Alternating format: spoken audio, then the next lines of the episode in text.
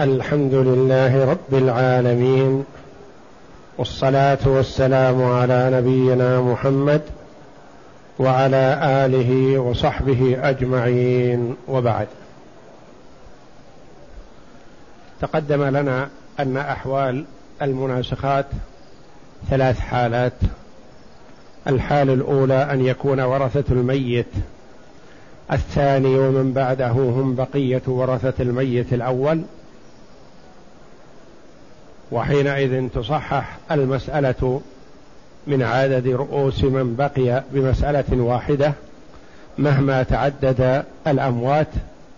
الحال الثانية أن يكون ورثة كل ميت لا يرثون غيره. وحينئذ تصحح المسألة الأولى ثم الثانية ثم الثالثة ثم الرابعة مهما تعددت. ثم ينظر بين سهام كل ميت من المسألة الأولى ومسألته.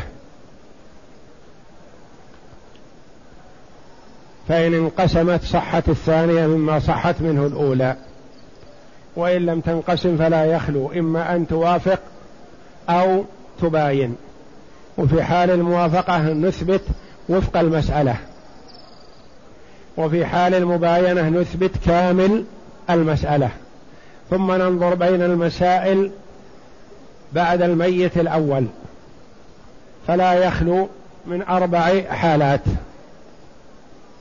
إما أن تتداخل أو تتماثل أو تتوافق أو تتباين. فإن تداخلت أخذنا الأكبر. وإن تماثلت أخذنا واحدا منها. وإن تباينت أخذنا توافقت أخذنا وفق أحدهما. ثم وإن تباينت أخذنا كامل المسألة. ثم ضربناه في المسألة الأولى. والناتج هو الجامعة. ثم نقول من له شيء من المسألة الأولى؟ أخذه مضروبا. في جزء سهمها فيما هو كجزء سهمها. ومن له شيء من المسألة الثانية ومن بعدها وما بعدها أخذه مضروبا في كامل سهام مورث في حال المباينة وفي وفقها في حال الموافقة. الحال الثالثة وهي أن يكون ورثة كل ميت كل ميت بعد الأول يرثون منه ومن وممن قبله مثلا. يكون فيه تداخل. الوارث يرث من المسألتين من الميتين ويختلف إرثه من واحدة لأخرى. وفي هذه الحال نصحح المسألة الأولى. ثم نصحح المسألة الثانية فقط. ثم نستنتج الجامعة للمسألتين. ثم إن وجد ميت ثالث استخرجنا له جامعة ثانية. وإن وجد ميت رابع استخرجنا له جامعة ثالثة. وهكذا. كل ميت بعد الميت الأول والثاني يكون له جامعة أخرى. الميت الأول والثاني لهما جامعة واحدة. وجد ميت ثالث يستخرج له جامعة ثانية. وجد ميت رابع يستخرج له جامعة ثالثة. وهكذا. بسم بالله اقرأ المثال المباينة. بسم الله الرحمن الرحيم. قال المؤلف رحمه الله مثال المباينة مات زوج عن زوجة. وأم وأخت شقيقة وأخت لأب وأخت لأم. أصل المسألة من اثني عشر وتعول إلى خمسة عشر. للزوج هذه يعني المسألة الأولى وهي التي في الصفحة سبع وثمانين. نعم. وليست في الجدول الذي قبل هذا وإنما هي الجدول الذي بعده. نعم. للزوجة الربع ثلاثة وللأم السدس. نعم. وللأم السدس. لا انتبه. وللأم السدس نعم. نعم. وللأم السدس. مكتوب عندك أربعة والصحيح اثنان. نعم صححوها. وللأم السدس اثنان. وللأخت الشقيقة النصف ست. وللأخت لأب السدس اثنان. وللأخت لأم السدس قال اثنان واثنان؟ نقول ستة. وللأخت الشقيقة النصف ستة. حط فيها هاء. وللأخت لأم للأم السدس اثنان. ثم ماتت الأخت الشقيقة عن أختها لأبيها وأختها لأمها وأمها وزوجها. أصل مسألتها من ستة وتعول إلى ثمانية. للزوج النصف ثلاثة والأخت, والأخت لأب النصف ثلاثة. وللأخت الأخت لأب هنا. في المسألة الأولى أخذت السدس تكملة الثلثين لأن معها شقيقة. في المسألة هذه أخذت النصف لأنها انفردت. نعم. وللأخت لأم للأم السدس واحد وللأم السدس واحد وسهامها من الأولى ستة. سهامها يعني سهام هذه الأخت. ستة نعم. فبين مسألتها وسهامها موافقة بالنصف. من ستة وثمانية. نعم. فتضرب كل الأولى في وفق الثانية فتبلغ ستين. فللزوجة الأولى ثلاثة مضروبة في وفق الثانية تبلغ ستين التي هي الجامعة الأولى. نعم. فللزوجة الأولى ثلاثة مضروبة في وفق الثانية أربعة تبلغ اثني عشر. وللأخت لأم من الأولى اثنان مضروب في وفق الثانية أربعة بثمانية.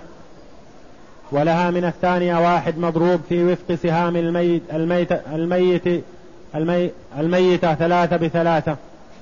فيكون لها من المسألتين أحد عشر. لها أحد عشر. يعني لها ثلاثة وثمانية.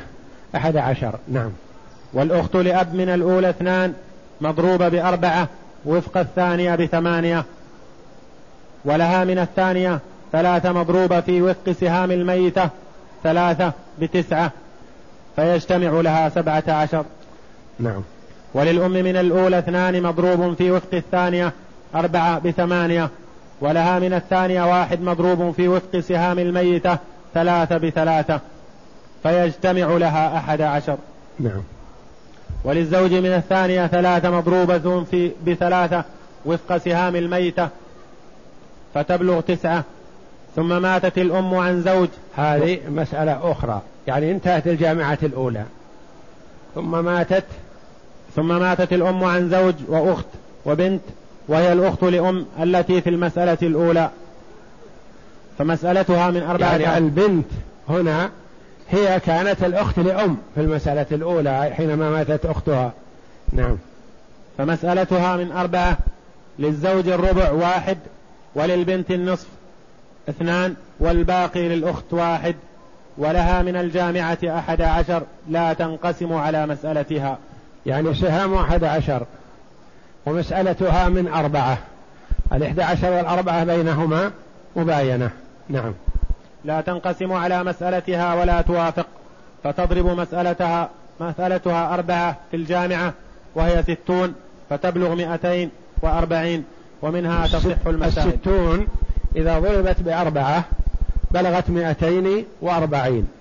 يعني أربعة في ستين أربعة في صفر بصفر وأربعة في ستة بأربعة وعشرين. يعني مئتين وأربعين. ومنها تصح المسائل الثلاث للزوجة من الجامعة اثني عشر. هذه تسمى الجامعة الثانية. نعم. للزوجة من الجامعة اثني عشر نضربه بأربعة.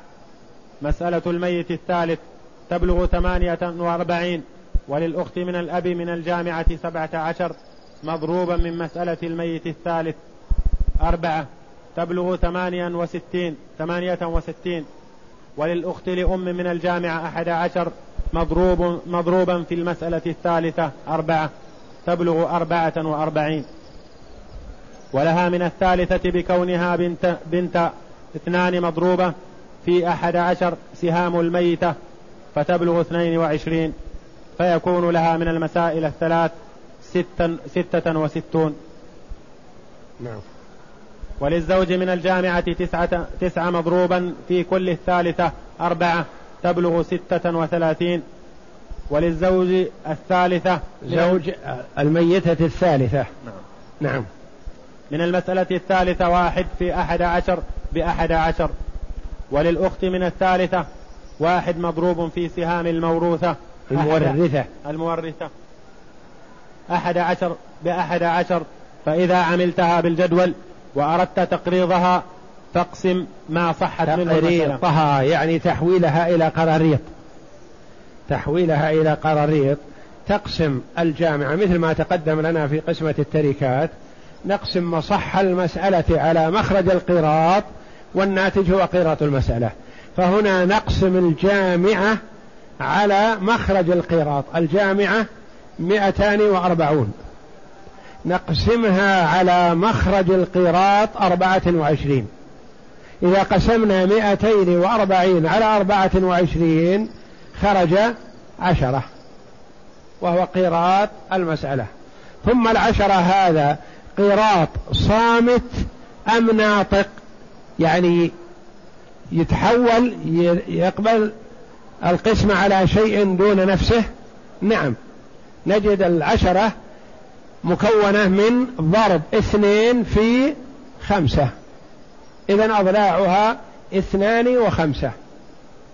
نعم. فإذا عملتها بالجدول وأردت تقريطها فأقسم ما صحت منه المسألة أو الجامع على مخرج القراط أربعة وعشرين.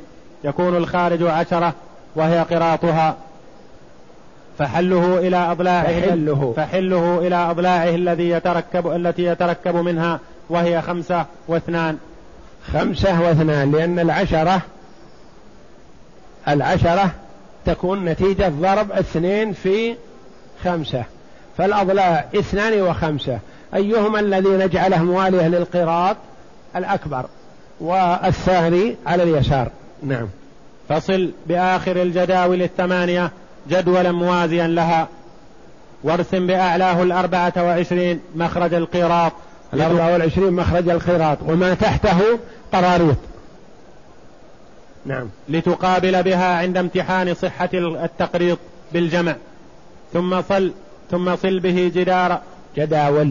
جداول جداول بحسب الأضلاع. قد تكون الأضلاع أكثر من اثنين.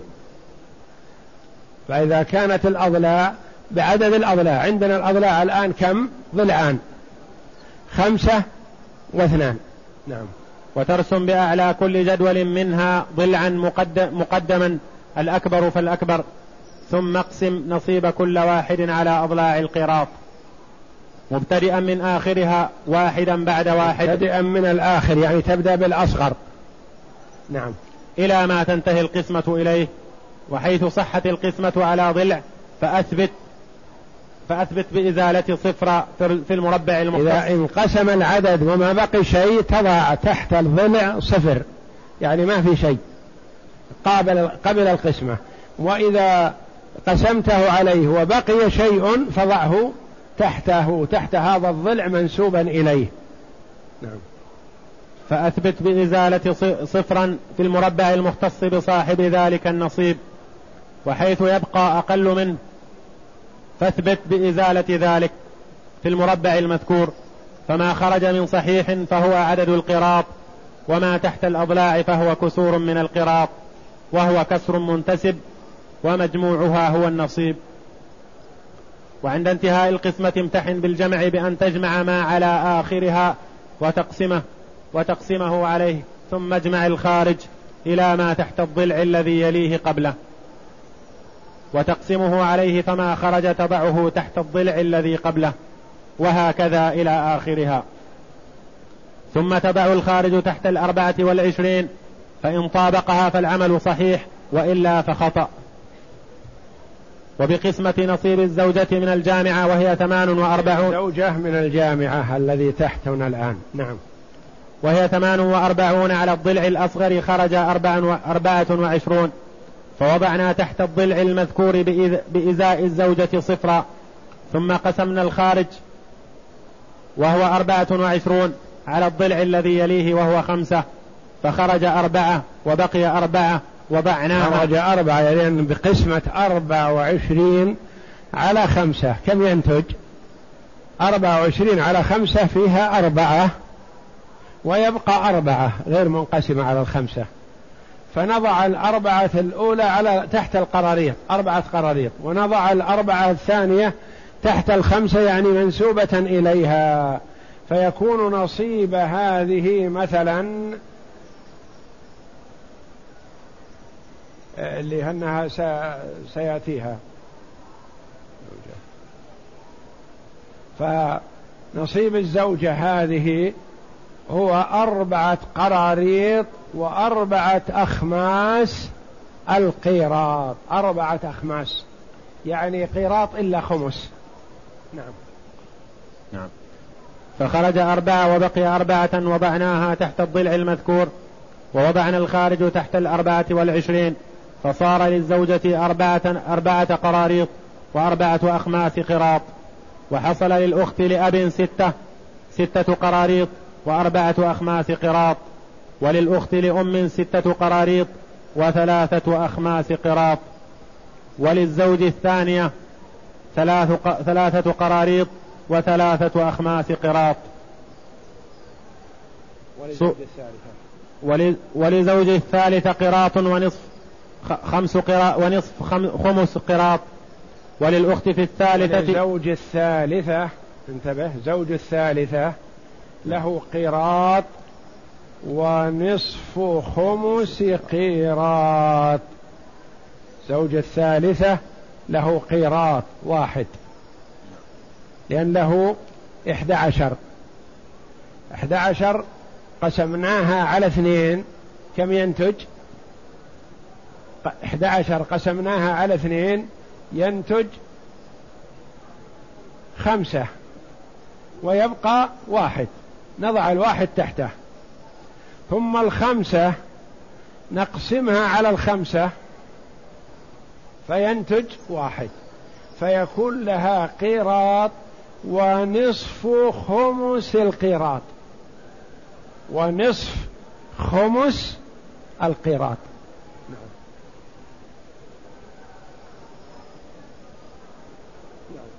في الثالثة. وللأخت في الثالثة قراط ونصف خمس خمس قراط. ما هو ونصف ونصف تسكت عليها لا.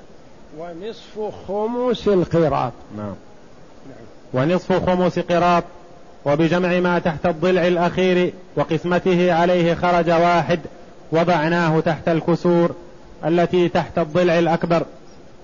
وبضمه إلى ما تحت الضلع المذكور وجدناه خمسة عشر. وبقسمته على الضلع المذكور وهو خمسة خرج ثلاثة فوضعناها تحت مخرج القراط. وبجمعه مع ما تحته مع ما تحت مخرج القراط صار أربعة وعشرون فطابق مخرج القراط فالعمل صحيح. والحمد لله. انظر الجدول فيها أخطاء. امش معي بالجدول. أولا ورثت الميت الأول زوجة وشقيقة وأخت لأب وأخت لأم وأم. هؤلاء ورثة الميت الأول. كم قلنا مسألتهم؟ فيها نصف.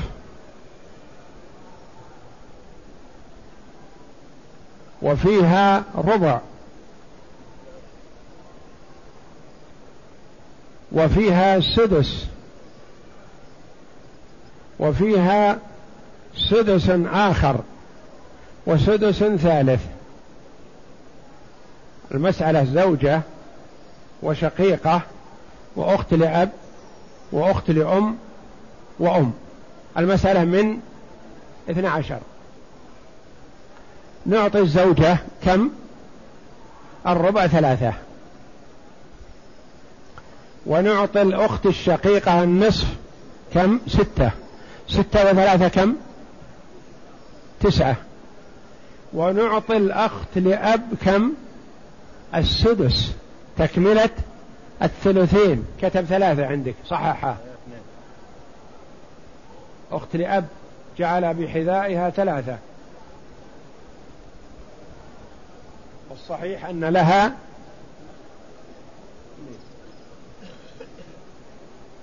أخت لأم لها السدس اثنان. أم لها السدس اثنان. لما أعطينا الأم السدس هنا ولم يوجد فرع وارث لوجود الجمع من الأخوات وجود ثلاث أخوات. جمعنا الأعداد هذه اثنان واثنان واثنان ستة وستة اثنى عشر وثلاثة خمسة عشر. عالت إلى خمسة عشر. نعرف أن ليس أصلها خمسة عشر وإنما أصلها من اثنى عشر. كان المفروض أنه يكتب في الجدول اثنى عشر ثم يقال عالت إلى خمسة عشر. فيحسن أن تكتب بحذاء الخمسة عشر قبلها يمين قليل اثنى عشر يعني أصل المسألة. أو بعد الأربعة سيان.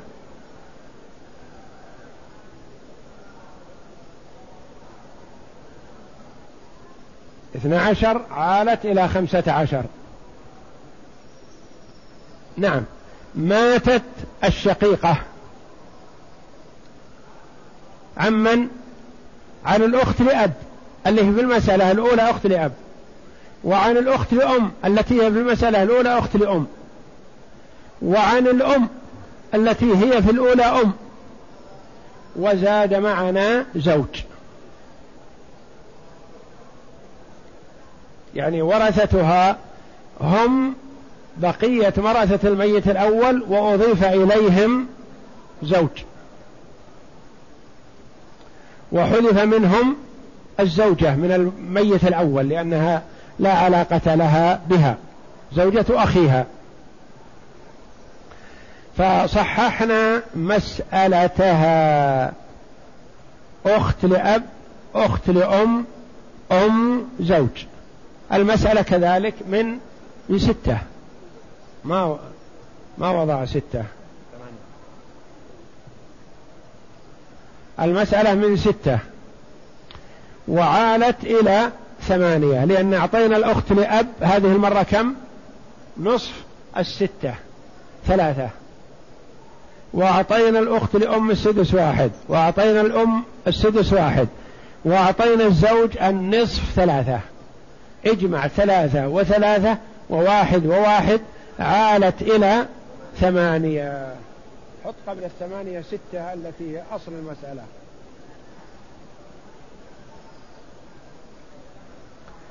نظرنا بين سهام الشقيقة. سهام الشقيقة كم؟ ستة. ومسألتها من صحت من ثمانية. بين الستة والثمانية موافقة بالنصف. أخذنا نصف الستة وجعلناها فوق الثمانية ثلاثة. وأخذنا نصف الثمانية وضربنا بها أصل المسألة الأولى التي هي الخمسة عشر. ضربنا الخمسة عشر في أربعة نصف الثمانية خرجت الجامعة ستون. فنقول من له شيء من الأولى أخذه مضروبا في وفق الثانية التي هي الأربعة. ومن له شيء من الثانية أخذه مضروبا في وفق سهام مورثه التي هي الثلاثة. نعطيهم من الجامعة. نقول للزوجة التي هي الزوجة في الأولى لها ثلاثة مضروبة في أربعة. وفق الثمانية لها من الجامعة كم؟ اثنى عشر. الأخت الشقيقة الأولى ماتت. الأخت لأب لها من الأولى اثنان في أربعة بكم؟ ثمانية. ولها من الثانية ثلاثة في ثلاثة بتسعة. ثمانية وتسعة سبعة عشر. أخذت سبعة عشر. الأخت لأم لها من الأولى اثنان في أربعة بثمانية ولها من الثانية واحد في ثلاثة بثلاثة لها أحد عشر. وللأم مثلها بالضبط اثنان في أربعة وواحد في ثلاثة بأحد عشر. وللزوج في المسألة الثانية له ثلاثة مضروب في ثلاثة بتسعة. انتهت هذه المسألة الأولى والثانية بجامعتها التي هي ستون.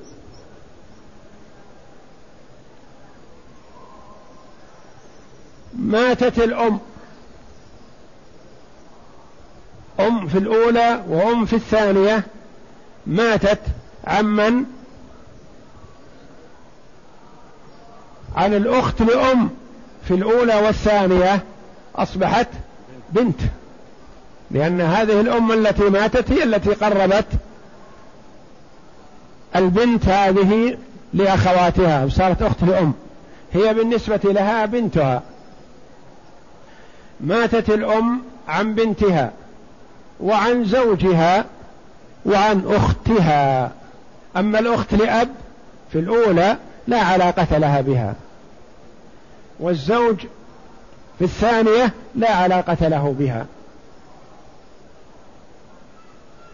فنصحح مسألة الأم. الأم ماتت عن بنتها وزوجها وأختها. فلبنتها النصف ولزوجها الربع والباقي للأخت. والأخوات إن تكن بنات فهن معهن معصبات. إذا مسألتها من كم؟ من أربعة. أعطينا البنت اثنين وأعطينا الزوج واحد وأعطينا الأخت واحد. انظر معنى قوله مباينة. هذه المباينة جاءت الآن.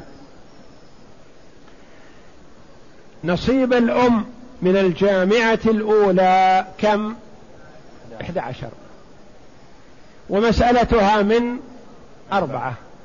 بين الإحدى عشر والأربعة موافقة انقسام مداخلة مماثلة؟ لا. مباينة. إذا كيف نستخرج الجامعة الثانية؟ نضرب الجامعة الأولى بكامل المسألة الثانية. كمل كامل المسألة الثانية؟ أربعة.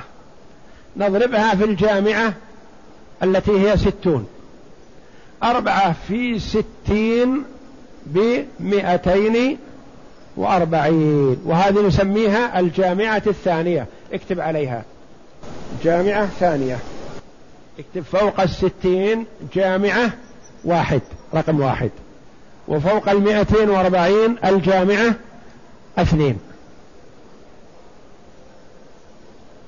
نريد أن نعطيهم من له شيء من الجامعة الأولى. أخذه مضروبا في كامل الثانية. كم الثانية كاملها؟ أربعة. فعندنا الزوجة في الأولى لها اثنى عشر. يضرب في كامل المسألة الثالثة أربعة أربعة في اثنى عشر بثمانية وأربعين. الأخت لأب لها سبعة عشر. من الأولى مضروبة في أربعة. سبعة عشر في أربعة. قل أربعة في سبعة بثمانية وعشرين. أثبت الثمانية.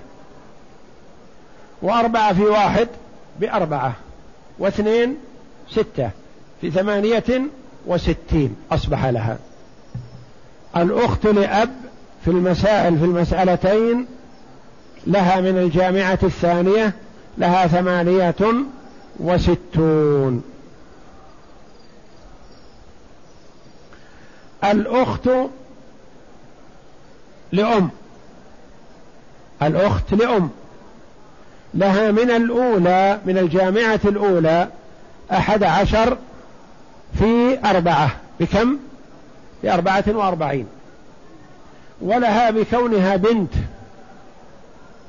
لها اثنان مضروبا في الإحدى عشر باثنين وعشرين.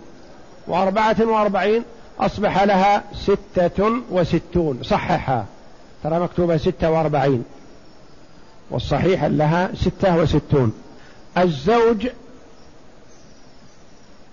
في الثانية له من الجامعة الأولى تسعة. في أربعة بستة له هذا ستة وثلاثون. الزوج في الأخيرة له واحد مضروبا بأحد عشر. فله أحد عشر. والأخت في الأخيرة لها واحد في أحد عشر بأحد عشر. فالجامعة الثانية مئتان وأربعون. للزوجة ثمانية وأربعين وهكذا. المئتان والأربعون أراد أن يقرطها قراريط. يعرف كم نصيب كل وارث من القراريط. فاستخرج قيراط المسألة بقسمة الجامعة الثانية على مخرج القيراط أربعة وعشرين. خرج عشرة. العشرة حللناها إلى أضلاعها اثنين في خمسة. انظر. الجامعة الثانية التي هي 240 تحتها. ثمانية وأربعون نصيب الزوجة قسمناها على اثنين الضلع الأصغر. كم خرج؟ أربعة وعشرون. أربعة وعشرون قسمناها على الخمسة. خرج أربعة جعلناها تحت القراريط. وأربعة باقية جعلناها تحت الخمسة. يعني أربعة قراريط وأربعة أخماس القيراط الأخت لأب لها ثمانية وستون. قسمناها على اثنين خرج أربعة وثلاثون. وضعنا تحت الاثنين صفر. الأربعة والثلاثون قسمناها على الخمسة. خرج ستة صحيح وبقي أربعة. فلها ستة قراريط وأربعة أخماس القيراط.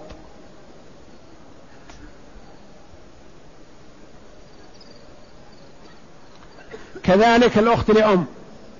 قسمنا الستة والستين على اثنين خرج ثلاثة وثلاثون. قسمنا الثلاثة والثلاثون على الخمسة خرج ستة قراريط وبقي ثلاثة. فصار لها ستة قراريط وثلاثة أخماس القيراط تختلف عن التي قبلها. التي قبلها لها أربعة أخماس لأن لها ثمانية وستون وهذه لها ستة وستون. الزوج له ستة وثلاثون. قسمناها على الاثنين خرج ثمانية عشر. وما بقي شيء وضعنا صفر. الثمانية عشر قسمناه على الخمسة خرج ثلاثة صحيح وبقي ثلاثة. نسبناها إليها فله ثلاثة قراريط وثلاثة أخماس القيراط. الزوج في المسألة الثالثة له أحد عشر من الجامعة. قسمناها على الاثنين خرج خمسة وبقي واحد. وضعنا الواحد تحت الاثنين منسوبا إليه. الخمسة قسمناها على الخمسة خرج فيها واحد صحيح. فصار لها وصار له لهذا الزوج قيراط واحد ونصف خمس القيراط. نصف لأنه واحد من اثنين نصف. لكن ليس نصفا كامل بل خمس. نصف خمس القيراط. وللأخت الأخيرة مثله بالضبط سواء بسواء. هذه مسألة اكتبوها. أحب أن تكتبوها على شكل جدول أوضح لكم وأريح. وأخبركم بالجداول التي تتركونها فارغة. لو كتبتها في مسودة يكون أحسن. اكتب في الجدول الأول. أول جدول على اليمين. زوج. أخت شقيقة. أخت لأم.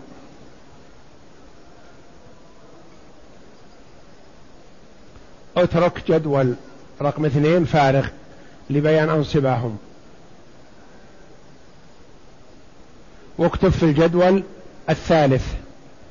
مقابل الزوج تاء مقابل الأخت الشقيقة زوجة.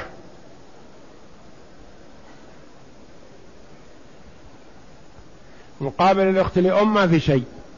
تحت تحتها أخت شقيقة. ابن عم شقيق. يعني هذا الزوج مات عن زوجته التي هي الأخت الشقيقة في الأولى وعن أخته الشقيقة وعن ابن عم شقيق.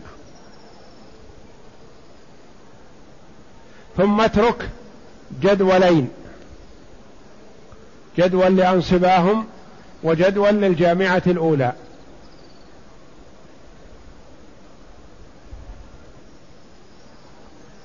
ثم اكتب. اكتب مقابل ابن العم الأسفل الأخير تاء هو الذي توفي.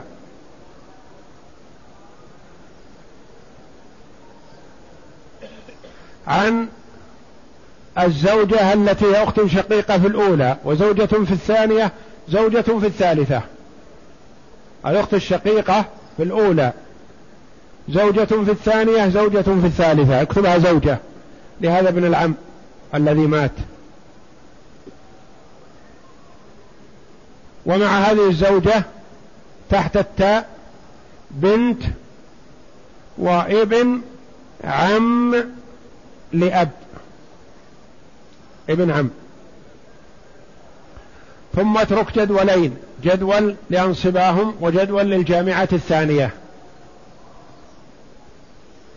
ثم اكتب مقابل الأخت الشقيقة والزوجة والزوجة. اكتب هي التي توفيت. عن زوج هو ابن العم في الثالثة. وابن عم فقط. الأخيرة ماتت عن اثنين عن زوج وابن عم. لاحظ حطها مواقف بس ولا ما إحنا مصحينه؟ المس... نعم. انتهت بقي جدول نص أنصباهم. والجامعة الثالثة. هذه فيها ثلاث جامعات. لاحظ المسألة الأولى من ستة وعالت إلى سبعة. والمسألة الثانية من أربعة. وجامعتهما ثمانية وعشرون. والمسألة الثالثة من ثمانية. وجامعتها مع, مع ما قبلها مئتان وأربعة وعشرون.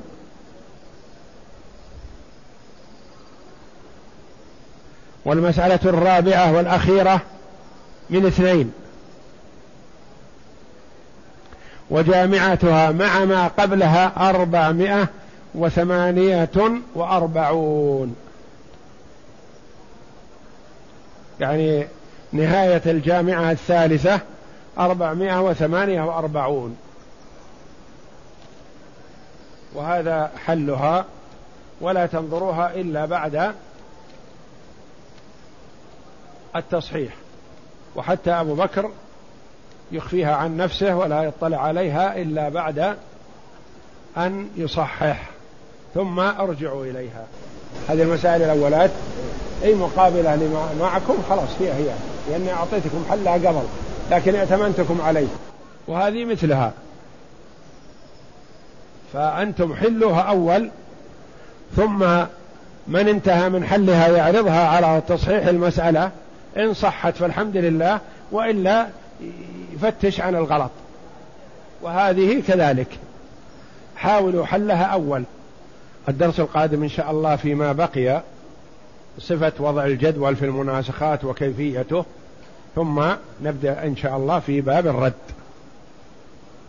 لأننا أطلنا في المناسخات وذلك أن المسائل التي بعد المناسخات تنبني عليها تقريبا لأن الطالب إذا فهم المناسخات فهم ما بعدها بإذن الله.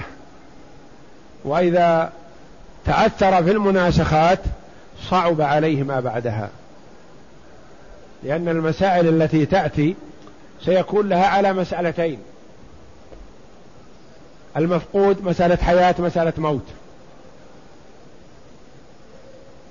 الرد مسألة زوجية ومسألة عدم زوجية. الخنث المشكل ذكورية وأنوثية. وهكذا. فما بعد المناسخات تقريبا يسير على منواله فلعلنا هضمناها إن شاء الله. ترددنا في المناسخات قبل الحج وبعده. اللي وقفنا عليه الآن قد وقفنا عليه في ثمانية أحد عشر قبل الحج. ثم رجعنا مع المناسخات والآن ثلاثة اثنين. يقول اللي ما ضبط ترتيب المسألة الأولى ممكن الرجوع إليها بالورقة بدون اطلاع على الحل. يأخذ الورثة. نعم. يقول هل الصلاة في الحرم والصلاة في بقية المساجد داخل مكة ثوابها واحد؟ الصلاة في سائر أنحاء الحرم مضاعفة إن شاء الله بمائة ألف صلاة. لكن لا يقال إن الصلاة في أي مسجد من مساجد مكة مثل الصلاة في المسجد الحرام هذا لا. أما من حيث المضاعفة فهي مضاعفة إن شاء الله بمائة ألف صلاة. وذلك أن النبي صلى الله عليه وسلم لما قدم مكة في حجة الوداع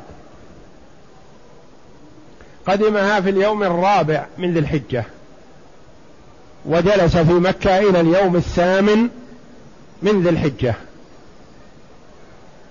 بعدما طاف طواف القدوم وسعى عليه الصلاة والسلام نزل بالأبطح وصار يصلي بأصحابه رضي الله عنهم بالأبطح.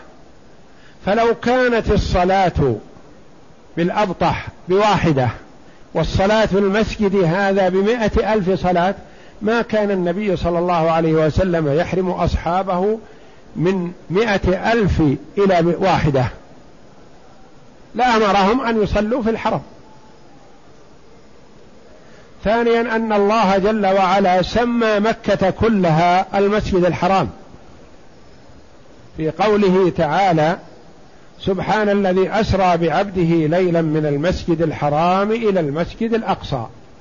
والنبي صلى الله عليه وسلم ليلة أسري به ما كان نائما في المسجد الحرام في المسجد وإنما كان كما قال المفسرون في بيت أم هانئ رضي الله عنها أخت علي بن أبي طالب رضي الله عنه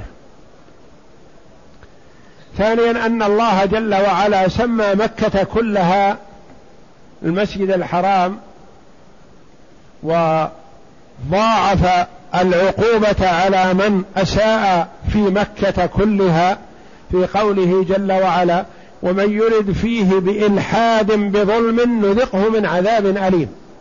فتوعد الله من أراد الإلحاد لا في المسجد خاصة وإنما في مكة كلها. وهكذا الأدلة.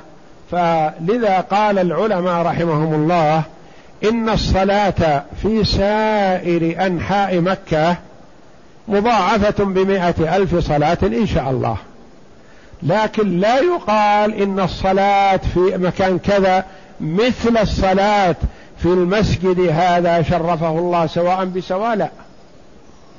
هذا له ميزة القرب من الكعبة ومشاهدتها وقدم المكان في العبادة. فهذا مثلا صلى فيه الأنبياء عليهم الصلاة والسلام كلهم من زمن الأنبياء حجه آدم عليه الصلاة والسلام. فقديم في العبادة بخلاف مسجد بني مثلا في العزيزية أو في العوالي أو في الأبطح أو بغيره مثلا من البلدان من من الأحياء. يعني جديد. فالصلاة فيه بمائة ألف لكن لا يقال إنها مثل الصلاة في المسجد هذا. تقول السائلة عندي طفل رضيع أخذته عن طريق التبني. التبني ما يجوز في الإسلام وإنما عن طريق أخذته للحضانة ولتقوم عليه لأن التبني نسبة إليها ولا يجوز نسبة إليها ولا تكون أمه. وقمت بإرضاعه خمس رضعات من أخت زوجي.